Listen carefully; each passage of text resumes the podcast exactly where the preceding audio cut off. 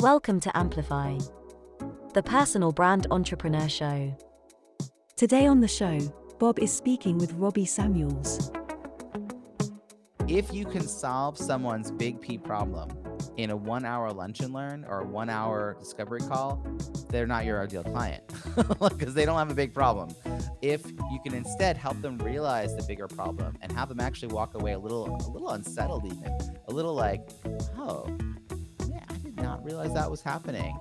That's where you position yourself as having authority and having expertise and as a resource. Versus another thing Bob a lot of people do is give away an hour worth of free advice And you feel good and they feel good, but no one acts on free advice. It's not strategy, it's illicit tactics. They can't read their handwriting. Two weeks later, they haven't done anything. They start to avoid you when they see you because they feel bad and embarrassed. They took up your time. You were so generous. They haven't taken action. And then ultimately, they hire somebody else to help them implement the notes that they could, they could cryptically make out. And you're like, why did that happen? And it happens over and over again because you're not giving them the understanding of the bigger problem. Hi there, and welcome back to Amplify, the personal brand entrepreneur show. My name's Bob Gentle, and every week I'm joined by incredible people who share what makes their business work. If you're new to the show, take a second right now to subscribe in whichever player you use. And if you're listening on Apple Podcasts, then make a second to check the new follow option in the top right of the page in the app. That way, Apple will queue me up next and we both win. So, before I jump into introducing this week's guest, just a quick reminder that after nearly 200 of these interviews, I've learned a thing or two about what makes business work online. And it turns out that success does leave clues. And I want to offer the map to you. So, jump over to my website and grab a link of the personal brand business roadmap. Everything you need to start, scale, or just fix your personal brand business is yours for free as a gift from me. You'll find a link in the show notes. Now, this week, my guest is the author of two books Croissants versus Bagels, bagels and he'll explain that himself, and his new book, Small List, Big Results. This week, I'm thrilled to welcome Robbie Samuels to the show. Robbie, welcome to the show. Thank you for having me, Bob. Pleasure to be here. Robbie, for the listener who doesn't know you, why don't you just start by telling us a little bit about who you are, where you are, and the kind of work you do? Sure. So prior to the pandemic, I'd spent about a decade working to be known as a networking expert. Five of those years I was employed and I had a side hustle speaking on the topic of networking. I had a talk called Art of the Schmooze. And when I left my career to focus on a business, I also was trying to develop a new audience. I ended up launching a podcast called On the Schmooze, which I've now had for five and a half years. And uh, that led to uh, publishing a book a year later uh, croissants versus bagels strategic effective and inclusive networking at conferences i'll explain the title in a moment uh, i then launched my first group coaching program in 2017 into 2018 and then did a tedx on that topic in 2019 so by all by all uh, measurements i was about to be an overnight success 10 years in the making in march 2020 uh, all the things I was known for, all the ways I brought value into the world weren't needed. Eye contact, business cards, shaking hands, body language. So I, I had to figure out other ways to show up and add value. So I wrote nine ways to network in a pandemic and shared it on March 12th, 2020, and then decided to try one of those. So March 13th, 2020, I hosted my first virtual happy hour. I wasn't trying to start a business. I was just trying to show up and add value. I led that the next couple of weeks and uh, that led over the next few months to a thriving six figure business. Uh, eight months later, I had reached six figures and, and, and growing and was able to, as you mentioned, uh, move into a new home, bought a new home in uh, Philly suburbs and uh, moved my family here. So uh, the new business was to become a virtual event design consultant and an executive Zoom producer because I believe events are about content and connection. That's what I've always been talking about.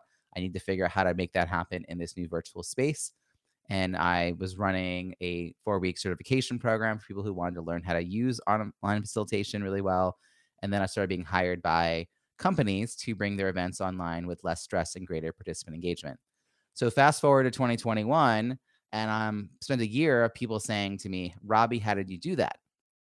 So the secret to how I did that was that I'm also a business growth strategist. And during 2019, 2020, I was working with a company uh, I was I was meeting with a dozen entrepreneurs a week, helping them uh, identify their markets and grow their businesses. So when the pandemic hit, I was in the process of helping them. So when I started getting lots of coffee chat requests and pick your brain requests in March and April, I I my instinct would have been to just fill my calendar with coffee chats, and I would have, as an entrepreneur, been happy to talk to anyone I didn't have to feed. Um, but my coach instinct was I would never tell a client to do that. Like these are research calls, so that's what happened. I basically treated myself like a client in 2020 and was able to very quickly test a lot of ideas. Not all of them worked. I don't usually talk about the ones that don't, right? But the ones that did led to lots of success in varying ways. So this new book is an answer to the question um, of how do you how did you do that? But more importantly, it, it's an answer to the question of how you can do it. And so it's called Small List, Big Results. Launch a successful offer, no matter the size of your email list. So, small list, big results. I think that's something a lot of people listening can identify with because the truth is, mm-hmm. most people, if they're at the beginning of the journey, and a lot of my listeners are, they haven't spent a lot of time building their list. And I know there's lots of different kinds of lists, lots of different places people might have lists, but how do you unpack this for your audience? How can we achieve big results from the small list? What is the premise of the book? Yeah, big results. Um, before I forget to do so, I'll just explain croissants versus bagels. It's a cliffhanger I've left there. Bagels are those networking huddles when you walk in a room, people are standing shoulder to shoulder in these tight little clusters. It's impossible for you to break in. That's the bagel. If someone shifts their body language to make space for others to join, that's the croissant. It's also about mindset. You're there to meet people. How do you stand so you're physically approachable? So being aware of your body language and what it's saying and looking for people that are going to let you in uh, was sort of the tip. It's also in my TEDx, uh, robbiesamuels.com forward slash TEDx. You can watch. I actually brought people up on stage with me to sort of describe that. And as we're about to get back into you know real life meetings, in person meetings again, we'll again need to have these uh, these these abilities. But the new book answers that question about you're asking about small lists. Here's the thing: a lot of us didn't develop lists, email lists early enough. Um, we also haven't always had the right people on our email lists. I had 300 people on my email list when my first book launched. That was after, you know, well, I don't know, eight years of, of having a, a, talk, eh, you know, but it was, so I wasn't really working that hard at the email list. It wasn't the right people. That it was, it was a random assortment of people I'd met over, over those years. It wasn't a nurtured list. I didn't have a weekly email, right? So I was doing everything wrong. And by the way, the best way, Bob, to not have anyone uh, unsubscribe. If you if people hate people unsubscribing, just don't email them because then you'll stop all the unsubscribes. So, anyways, it's not a very effective tool, but so for me, it's it's the lesson in the book isn't about how to how to attract more people to your email list. And I'm not anti email list. I think they're a good idea, but in the process of doing that, you should still be, you know, building a business.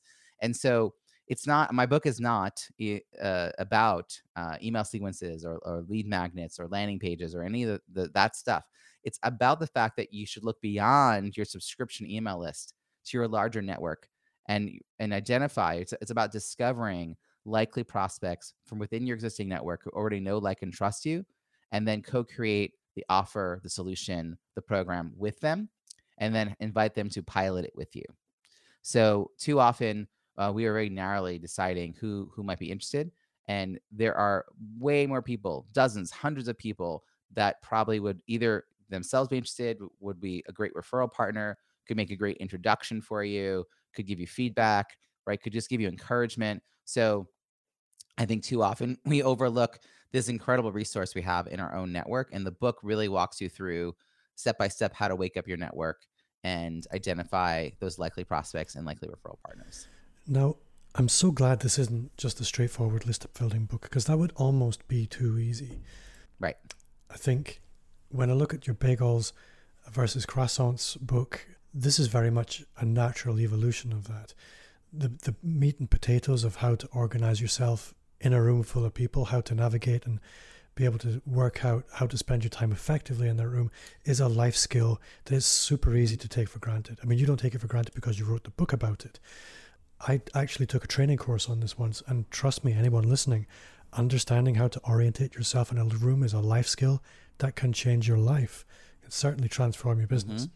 So I don't take that for granted. Now, a lot of people take things like lead generation, particularly on social media, for granted. a lot of people take it for granted that it's difficult. In fact, I saw on social media the other day somebody post on Facebook complaining that Instagram was just a waste of time because it was impossible to generate any leads there. And I was thought this is somebody who doesn't mm-hmm. understand mm-hmm. the new dynamic that if you want different results, you're probably going to need to take different actions. Yeah, the uh, the the wake up your network process is great because it also wakes you up as an entrepreneur to all these new possibilities. I write in the book about something I call expert syndrome.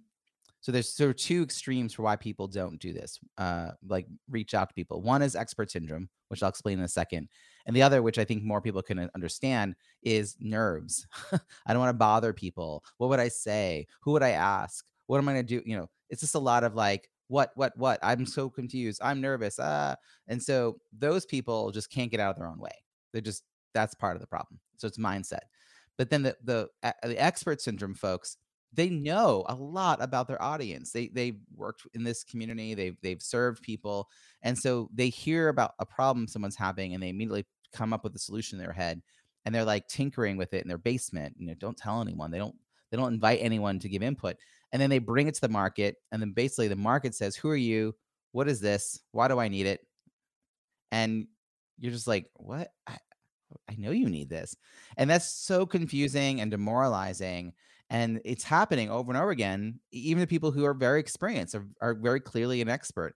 It's because sometimes it's a simple language shift. In the book, I gave the example of you're building an offer for women who are fatigued, but you interview 12 women and none of them use the word fatigue, but oh, more than half of them use the word exhausted you should shift your language you know like that is like sometimes it's a little thing like that to help people realize that you're actually talking to them so one of the things you're talking about is co-creating your mm-hmm. product with your community and i'd love to know from you what does this co-creation look like because i'm feeling that it's a very different way of approaching it most people they have their product idea they develop it in secret they deliver it boom i've got your problem solved ma'am but you're talking about something very different. So, what does co creation mean for you?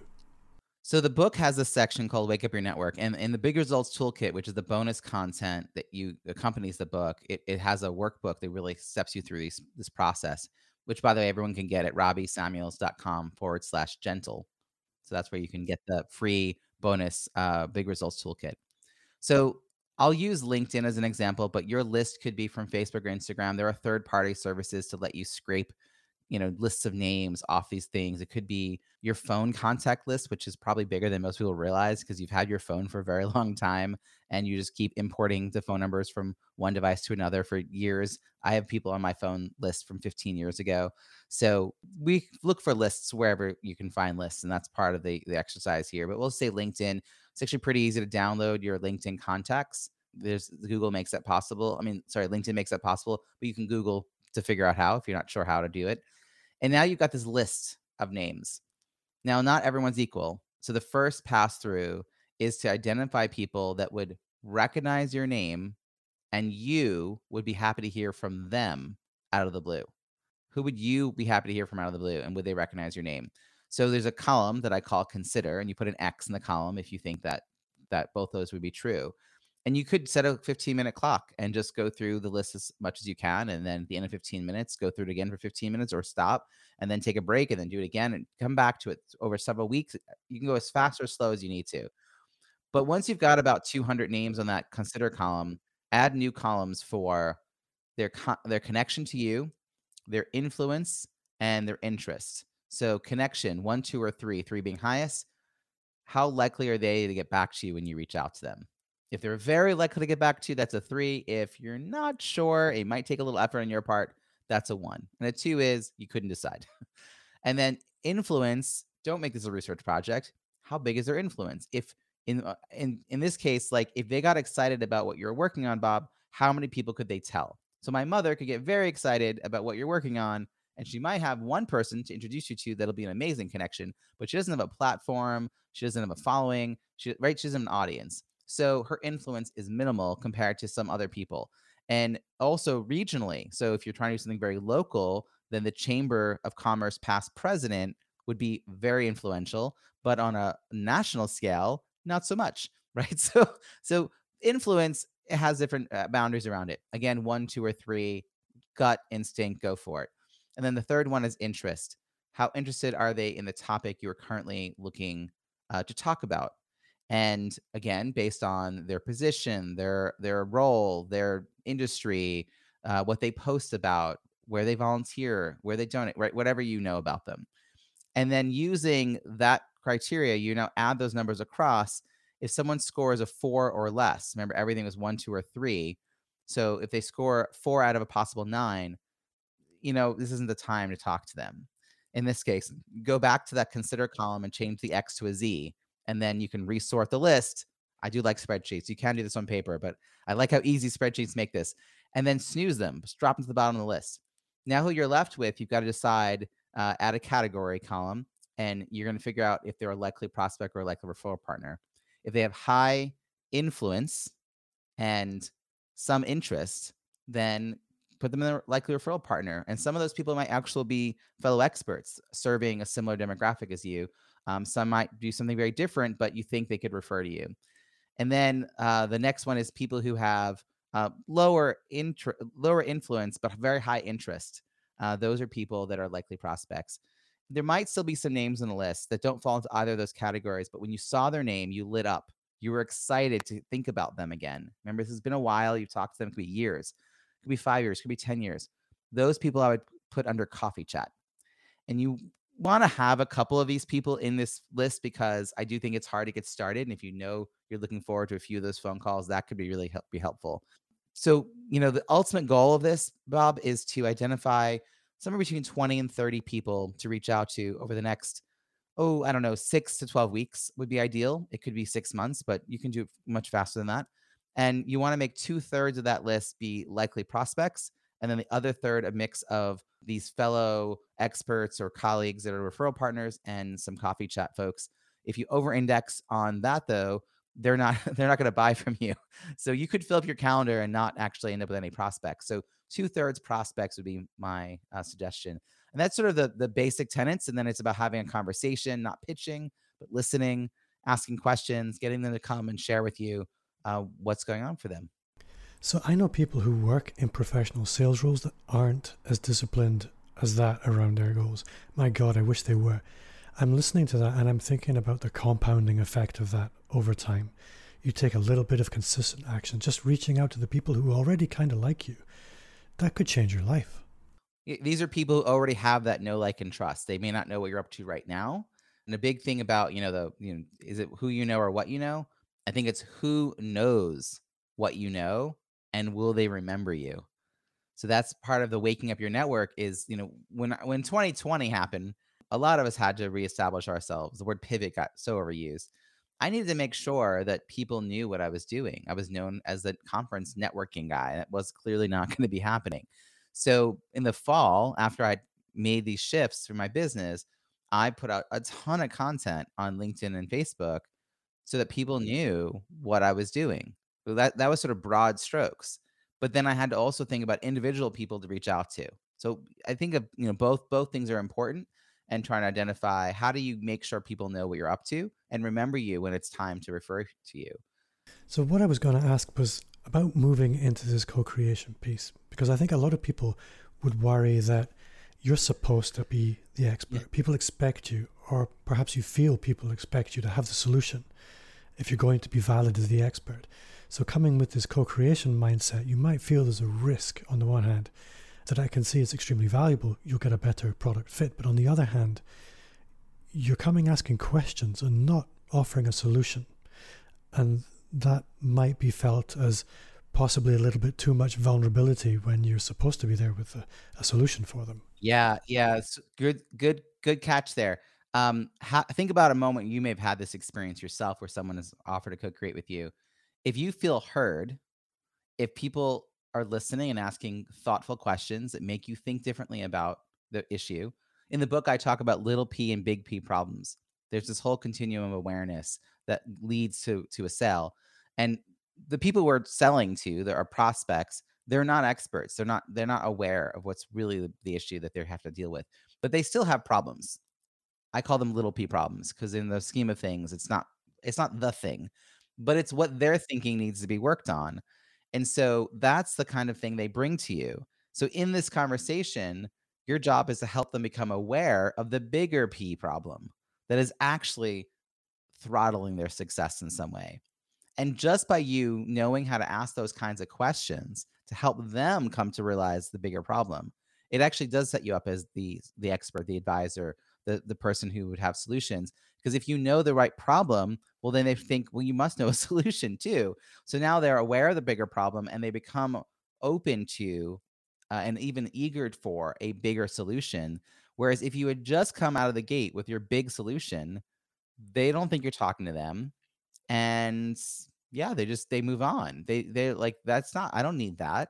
And how many of us have had that issue where, where we're like, this we know this is what you need. They don't know. And so a big part of our marketing, our emails, our social posts, these kind of research calls is actually bridging that gap between little p and big P aware. I need my prospects to be educated about this very thing we're discussing before they'll go and spend five figures with me on a coaching program. Because the coaching program doesn't make any sense if you think the problem is you need to hire, I don't know, a Facebook ads guy.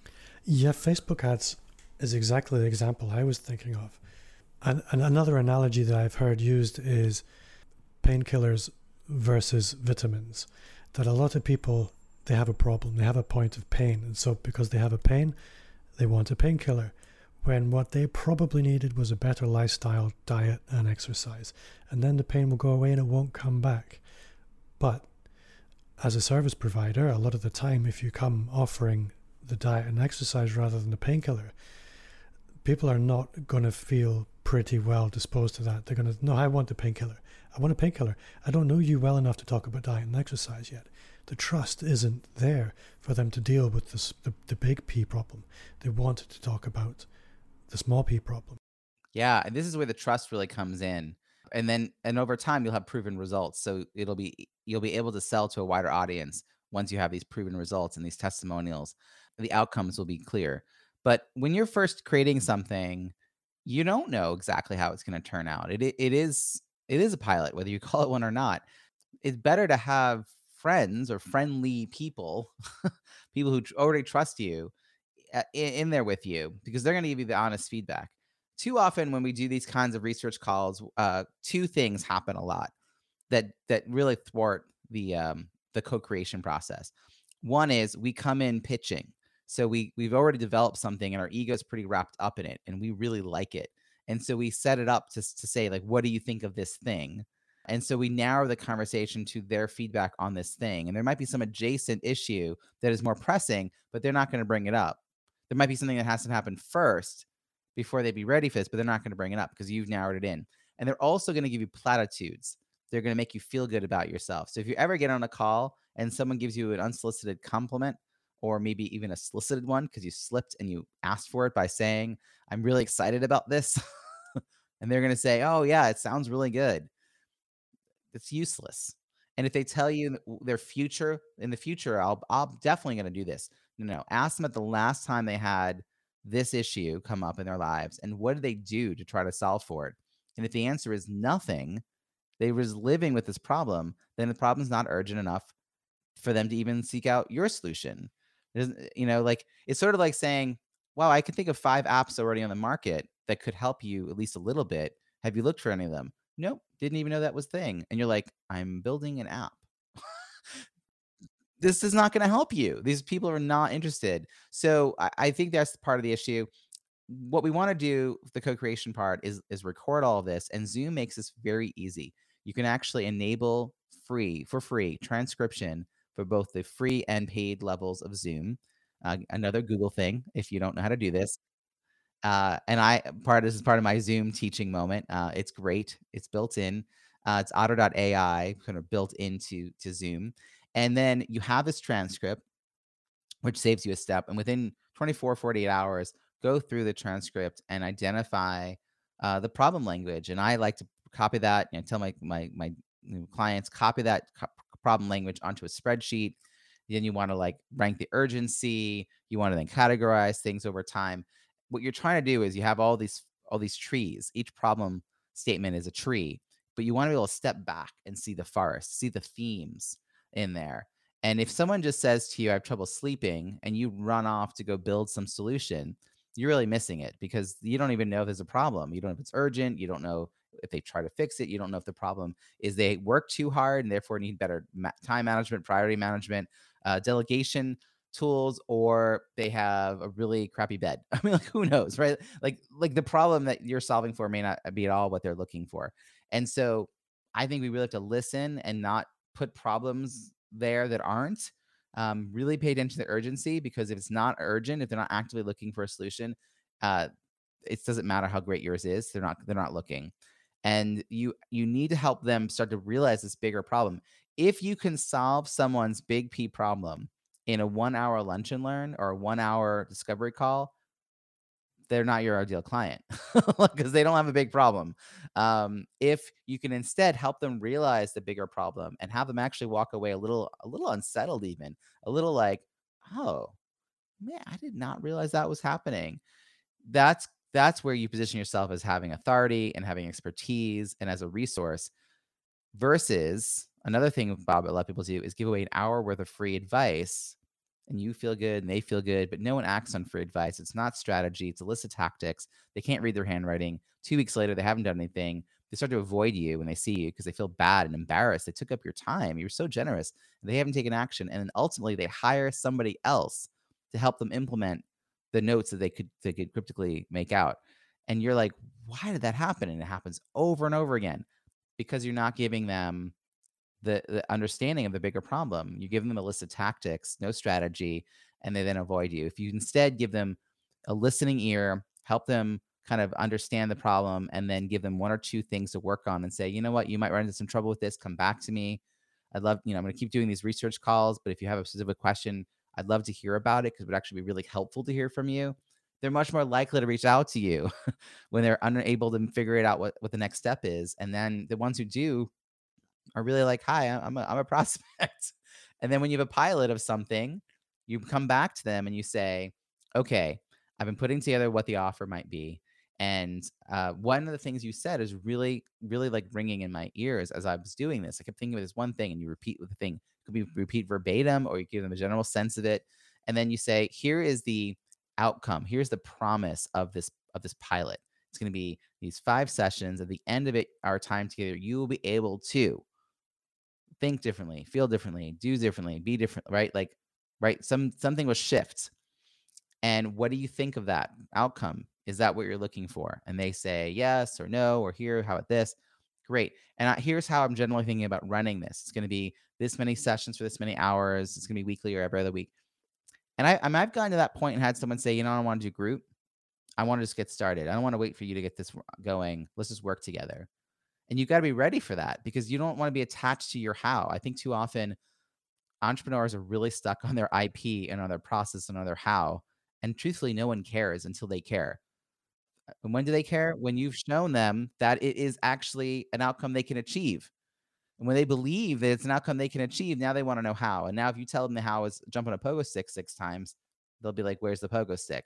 But if you're running around town trying to get people to jump on pogo sticks, no one's going to want to talk to you about that. It makes no sense to them. And that's where our disconnect is like we, we aren't bridging that gap often enough. It's really funny that you should uh, talk about selling one on one every time you sell a group because that actually happens to me all the time. Every time I've got these big ideas about selling memberships or groups, and the byproduct is I end up filling the books with one on one clients. Well, sometimes the, the thing about groups and, and one-on-one and modalities, like I, I knew going into the book that I just published that I, I wanted to do a mastermind. I really like that modality. I also think uh, it can be done really well and that it, it really helps people actualize and implement ideas. But people have to have a certain level of knowledge before they could make use of a mastermind. And I, I was hoping that all the things I did in the fall would would find the right audience. So you know, for two months, I was putting out content, sharing content, running pop up masterminds, giving a three day free training to get people to the point where they had that knowledge. And in the end, I did sell a few people in to this very expensive program. But now I'm actually going to create a 12 week sort of component that's going to now be the beginning of that that year long program.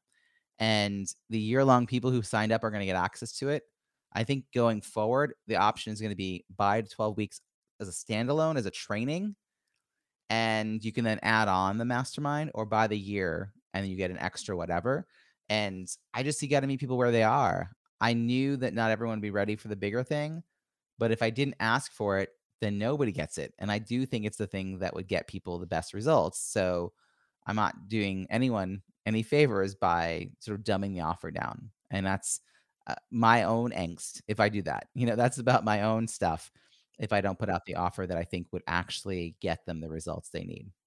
So let's look at your business a little bit. Obviously, you have the books, uh, you have the podcast. I found a mm-hmm. YouTube channel. You have a lot of things going on. I'm curious, which of these platforms are you most comfortable with? Which one do you feel is like home for you?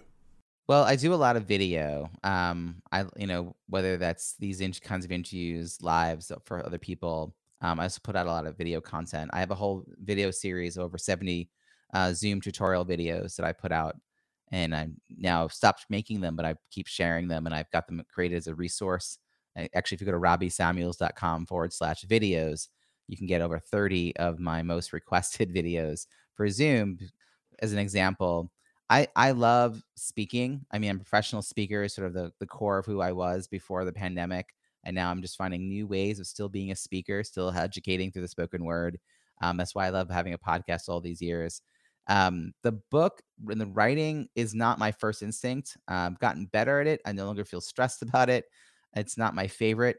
I like the promotion of it more than I like the writing of it. But I think it's it's really important for people to have a resource they can go back to. Um, the best compliment I got from the book, uh, Small List, Big Results, is that it's a quick read you'll go back to for the next 10 years. And to me, that's that's the kind of books I like, the ones that feel really useful. And it's it's a very quick read. It's not a very long book. I didn't add a lot of fluff. I added some stories and a lot of a lot of examples and a lot of um, exercises and challenges to put in the book. And then there's the um, the companion Big Results Toolkit to help you implement those strategies. But it really is meant to be a book you use. And so I'm, I'm looking forward to like speaking on this topic more and uh, doing these kinds of interviews is a great way to getting content out. I'm going to buy your book.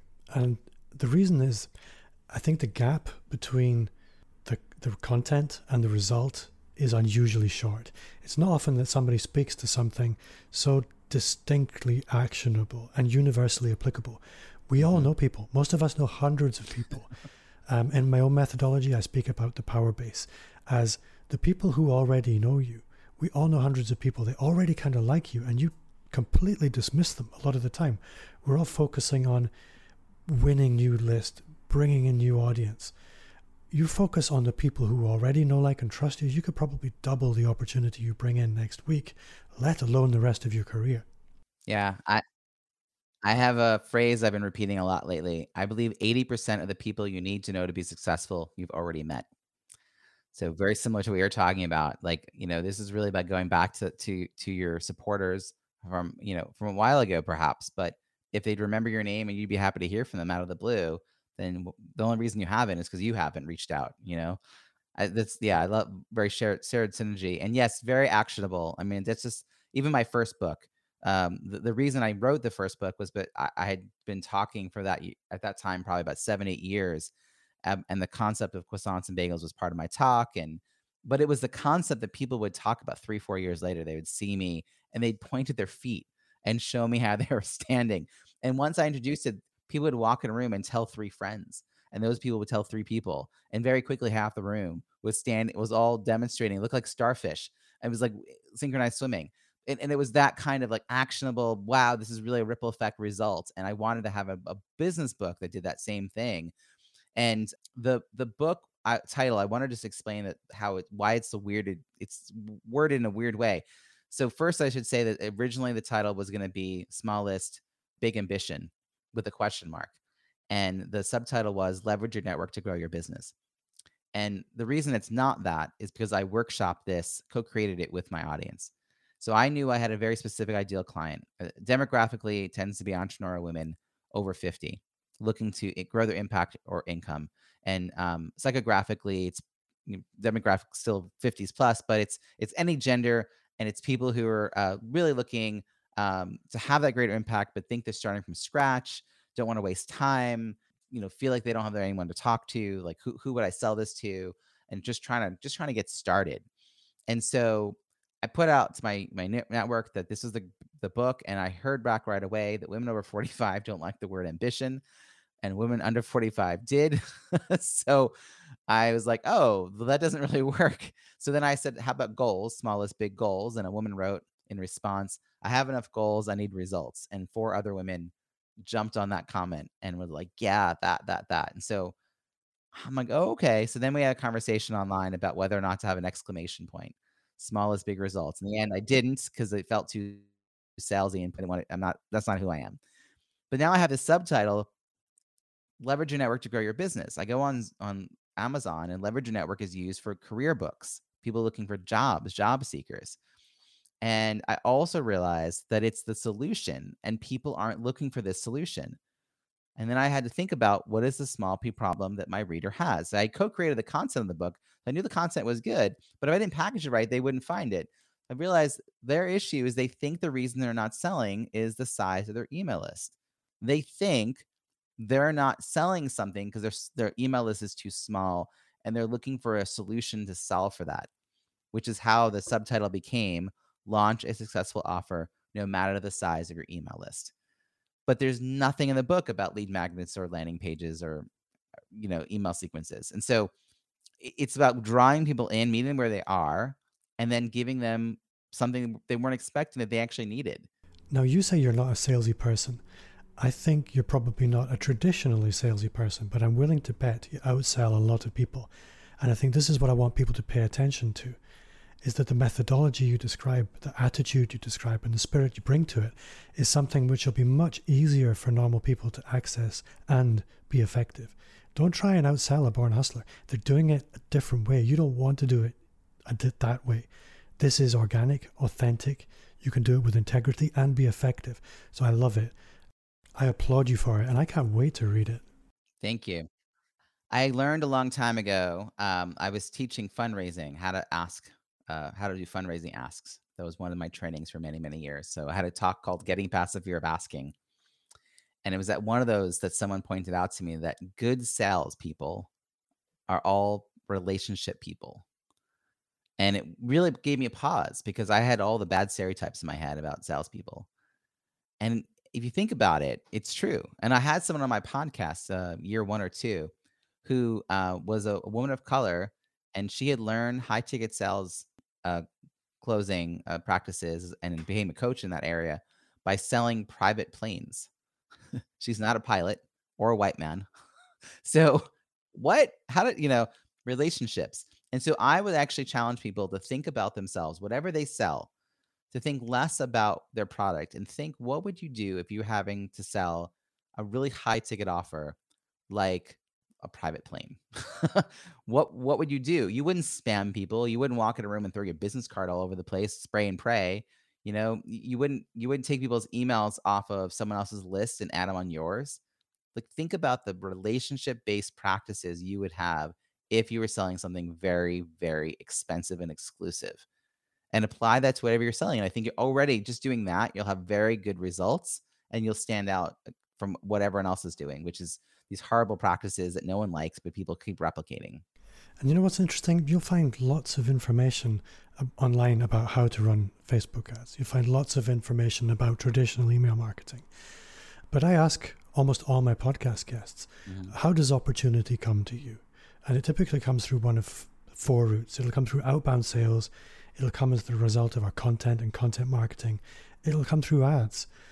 But the one thing that everybody tells me, even the big names online that you and I both know, they will all tell me, yeah, I do all of those things.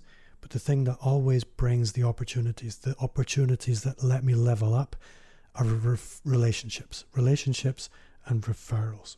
Relationships are everything. So if you're looking for opportunities, and if you're listening to this and you're thinking, I need to start winning, mm-hmm. the people who already know you, they're on your side. So you need to play with them again.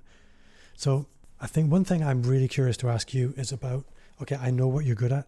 I know your zone of genius, but I'm really interested, and I know my audience is interested to know okay, which part of your business do you find the hardest? What is it that you find more challenging to do? Well, I think I had I had a moment that gave me pause. Uh, this summer, I moved twice. I moved from one state to another in the U.S. and was renting, and then was looking to buy a home and bought a home, and within seven weeks moved into that home. So the week, the summer was a blur. But a, around July, which was the middle of all this, I had an itch to do more of my business. I had a successful virtual event production business going gangbusters. I mean, more money than I could have ever dreamt of, more opportunities coming my way, all inbound, all referral based. But I, I like had wanted to do this next thing, and I kept feeling feeling I was hitting the gas and hitting the brake and hitting the gas and hitting the brake, which is for me a very uncomfortable place. I try not to stay there too long because it just drives me nuts. And I stayed there longer than I wanted to because I was distracted because we were moving. Right, there's everything was a little tumultuous, and I had one conversation that unlocked things for me. I met with a, a friend who was a business strategist, Jason Van Orden, and I was saying to him that I had wanted to do this like new launch thing, but all the way I'd seen launches done didn't feel authentic, didn't feel genuine. They're all they're great formulas. There's a reason there's a formula for a launch, there's a formula for a, a sales page. They work, but my attempts to do sales pages that way never worked for me. It's it's that's that's the way I don't communicate well, right? Like I can't express myself in the written word. It, it just looks really clunky and salesy, and it makes me uncomfortable, which is probably why it's not working well. So he said that he has done these like two hour uh, masterminds to test out content. And he was subscribing to me and like it, something clicked in my head. And I was like, oh, I could start offering value immediately and test out things at the same time. And I can scale. I didn't actually have time to do, you know, 30 research calls. I had done enough calls to know my content was good. I'd written book based on a lot of shared uh, co-creation methods but now it's time to really bring the book to life. So that's what I did. I I really it, it almost like came to me instantaneously, but I, I mapped out this launch from August, which was the you know finish writing the darn book, um, and start to let people know about these pop up masterminds, which is what I call them. I charged a hundred bucks, and I required pre work, and that was how I sort of morphed his idea. But that helped me start building that pipeline, vetting the content, building um, those people who were really excited to see my results before the book was even out. And then there was the whole co creation around the title, the subtitle, the cover. I chose a cover that I liked. And then my audience told me that's not the cover. And you know what? I'm not my ideal reader. so, lesson learned over and over again. And so, I think that for me, the hard part is when I, when I, when I'm not in execution mode. I do really, really well in execution mode. I'm probably better in that space than most people are. As long as I know what I'm doing, I can manage it all. I mean, sometimes it's a lot. I will admit that. But it's the hardest parts are when I haven't figured out how to move forward. And when the models that I look to to tell me how to move forward, the people I look to give me responses that don't feel right or don't really feel right for my audience. I've learned to not just push through. I've learned that trying to do things that don't feel like they're mine never work. And so I kept not moving forward and not moving forward and wanting to move forward. And there was that one conversation that just like clicked things in place for me. And I managed to build this book launch. I ended up with a, was now 159 reviews on Amazon. I had 150 within a week of the launch. It hit number 4,202 in all US Kindle, which I did not expect. Number one in eight paid categories, and I have to distinguish eight uh, paid categories, not free categories, because people are calling themselves bestsellers of free. I don't get that. The word sell is in the anyway. So, uh, including two US and one Canada. Number one new release in five categories, including women in business. So these are the some results that happened because I generated some momentum around an idea. The, mo- the the reason for it was that I knew the book was valuable. And why did I know the book was valuable? Because I was testing it even before it got released. It gave me almost more reason to want to have this happen. It wasn't the, the number one and all those things I just said weren't attached to my ego. It's knowing this little book's going to get read by more people once, like you, they realize the value of it. And so that momentum for me was really important. I had to get out of my own way and, and keep putting the word out. And I just think people should not accept status quo um, ways of doing things. If it doesn't work for you, figure out ways to do it differently. Test things out until you find your own way. Well, I admire what you've done and I admire what you're doing, and I can't wait to read this book. So, I guess looking at the time, we should probably bring things to a close because I'm sure you have other things to do today. I can't imagine what, but I'm sure you must have something. But before you go, I need to ask you my signature question, and it's this What's one thing you do now that you wish you'd started five years ago? I vet everything before I, I run forward with it. I, I the book is full of all the mistakes I've made about having a great idea and running forward without testing it and being like crushed. Oh, why isn't this working? Um, I wish that I had this book. I wish I knew um, the simplicity. I mean, there's steps, right?